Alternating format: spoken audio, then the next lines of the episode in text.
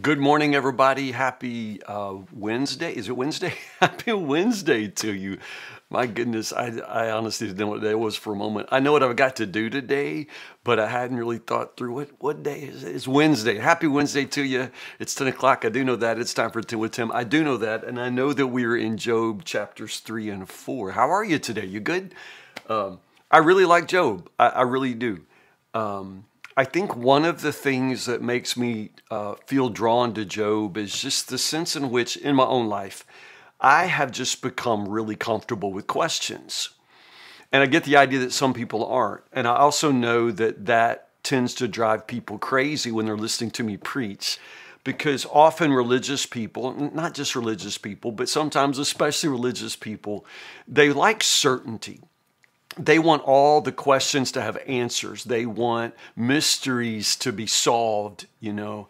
And if that has been your, you know, uh, orientation, you're going to be a little frustrated with the book of Job uh, because the questions start rolling out here in chapter three, where we're starting. Now, as we said yesterday, uh, at the end of that narrative prologue of Job, uh, Job's friends travel from great distances to come and to comfort and console him.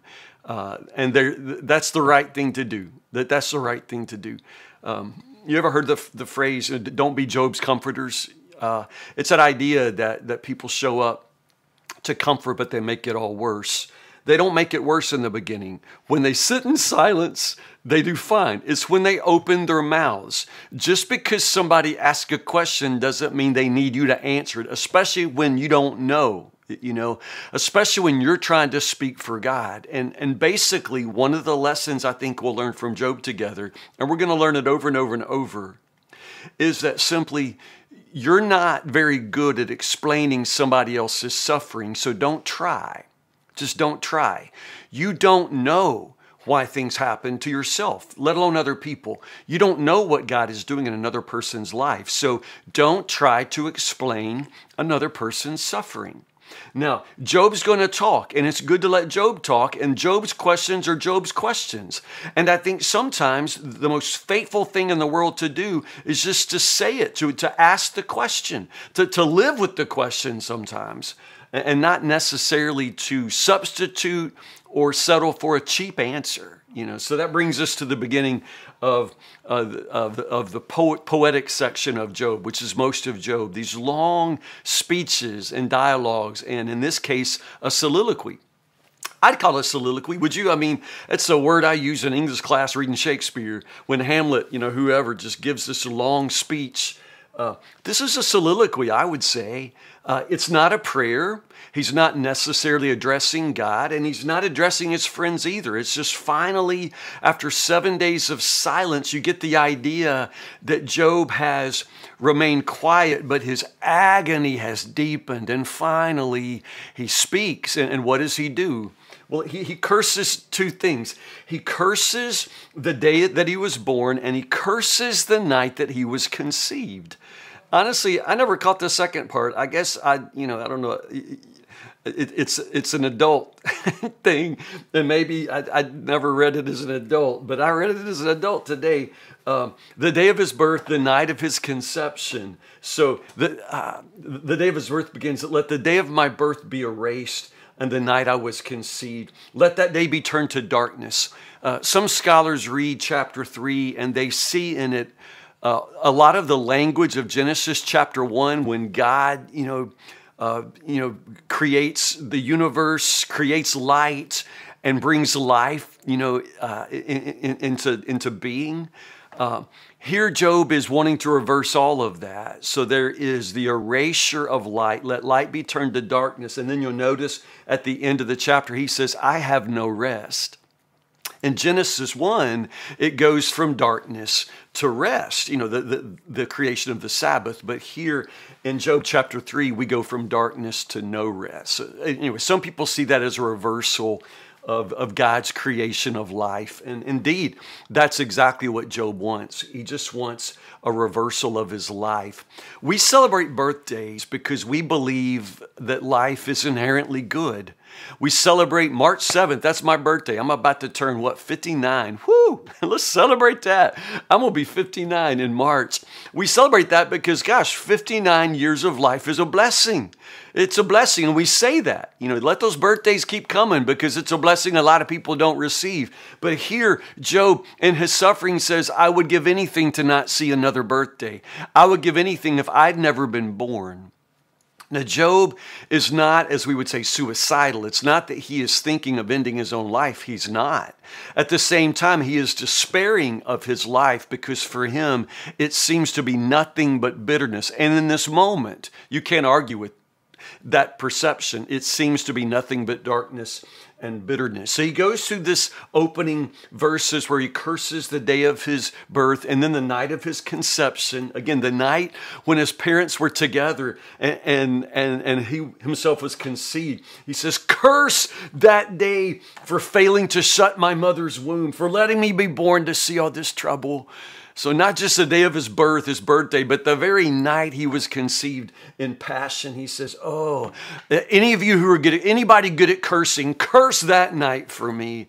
Yeah, so that's Job's soliloquy. Again, not so much speaking to anybody, but just uh, uh, finally venting and pouring out the despair of his heart. Now, after that, starting in verse 11 in chapter 3, notice there's a series of questions. If you just want to sort of, you know, be a careful reader, underline those questions and pay attention to the questions that Job's going to ask. Why wasn't I born dead? Why didn't I die as I came from the womb? Why was I laid on my mother's lap? Why did she nurse me at her breast? His first questions. If I died at birth, I'd now be at peace. You know, if I had just died, I never would have lived to have seen all this pain. Why wasn't I buried like a stillborn child, like a baby who never lives to see the light? You know, why, why can I just died, you know, before I ever saw the light? Why give light to those in misery and life to those who are bitter? Um, you know, I've I've heard a lot of people ask that same question. Often, uh, folks who have suffered like Job or uh, older folks at the end of life who've just outlived uh, everybody they've ever loved and outlived their bodies in many ways. Um, and uh, they just speak of the darkness and bitterness of, of those that, that final existence. Um, I, I, I never want to give up on, on believing and celebrating the goodness of life, but but I do know that if this is how you feel, this is how you talk, you know, and, and, this is where Job is. I cannot eat for sighing. My groans pour out like water. What I always feared has happened to me. I dreaded this and now it's come true. I've got no peace, no quiet. I've got no rest. Only trouble comes. Well, speaking of trouble, now Eliphaz is going to speak whew, if, he, if just he wouldn't, you know. But at this point, he's like, mm, Job, can I say something now? You know, you, you kind of broke the silence now. So you mind if I say a word? You know, back in the day, Job, I mean, I'm paraphrasing now, but chapter 4, Eliphaz says, Job, you know, back in the day, you used to comfort people. You used to, you know, you encourage a lot of people and you'd strengthen those who were weak. And man, you had words to support those who were falling. You encouraged those with shaky knees. But now, look at you. Trouble strikes and you lose heart. You're terrified when it touches you. I mean, dude, you know, it was so much better when you weren't talking, but now, you know, oh, can, can I just, you know, can I say a word? Ooh, we wish you wouldn't, but you know, 40 chapters later, you know, it's going to end. But right now, man, once they get going, they're going to get going. Doesn't your reverence for God give you confidence? Doesn't your life of integrity give you hope? You know, notice now Eliphaz, uh, he's going to begin by just giving reassurance of the moral order. In other words, Job, you've been a good person. Doesn't that give you confidence? That you've had a life of integrity. And that doesn't that give you hope? Okay, Job is sitting in ashes, scraping his wounds that are dripping pus, you know, with a broken piece of pottery. And Eliphaz says, You know, doesn't your integrity just give you hope? You, you know, oh, oh, my goodness. Uh, it, it's the certainty and smugness that is so difficult to, to hear in, in his words. Stop and think do the innocent die? When, when have the upright been destroyed? You know, in other words, in Eliphaz's way of seeing the world, good always wins, the bad are always punished. Look what he says Um, the lion roars, the wildcat snarls, but you know sooner or later their teeth get broken. You know, in other words, the predators, the bullies, they always get what's coming to them. Yeah, do they though, Eliphaz? but in Eliphaz's world, everything is neat, everything is clean. The righteous are always rewarded, the wicked are always punished. As a matter of fact, he says, you know, I, I kind of got a word from God on this, and then he shares his divine revelation. This starts in verse 12. This truth was given to me in secret, as though whispered in my ear.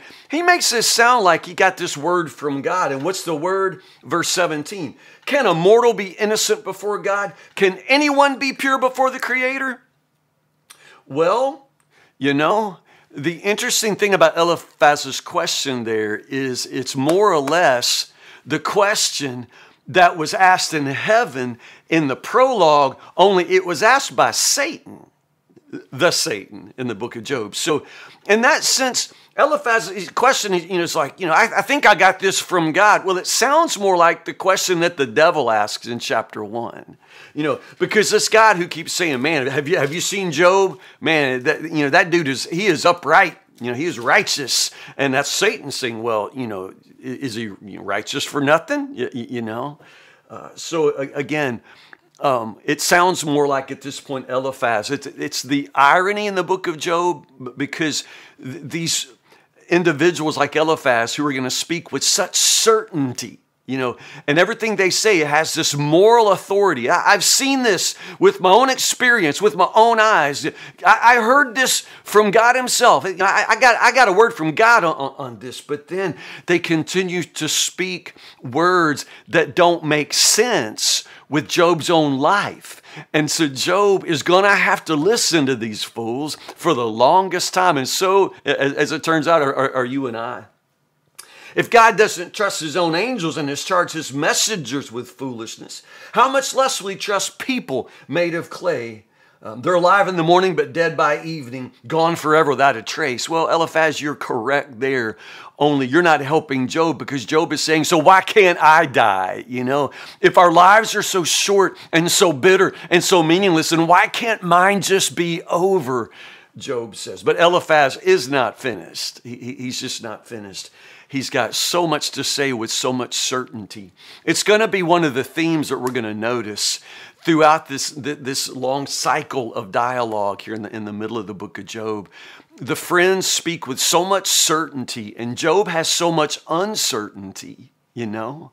But in the end, Job is going to be vindicated. Job's position is going to be vindicated by God Himself. So I, I, just remind you sometimes it's more important to live with the questions and ask the questions faithfully uh, and, and, don't settle for easy answers.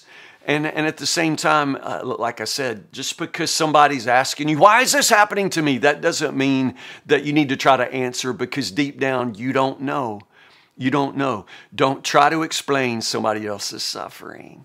Uh, we'll pick up right here. Eliphaz is not done, y'all. He's going to keep on talking. So we'll pick up with Eliphaz in chapters 5 and 6, okay? Two chapters again. Chapter 5, and then Job's going to respond to Eliphaz starting in chapter 6. So read chapters 5 and 6 for tomorrow. Uh, I, I, happen to love this, you guys. I, I, hope it's good for you too. We're going to read it together, and the Lord will show us uh, what He wants us to know from His Word. Uh, it's a living book living and active and uh, sharp as a two-edged sword. So uh, stay in the Word and let the Word read you and uh, and open up your heart. Uh, I love you guys so much. Have a great Wednesday. I'll see you in the morning, Lord willing, 10 o'clock for 10 with Tim. Have a good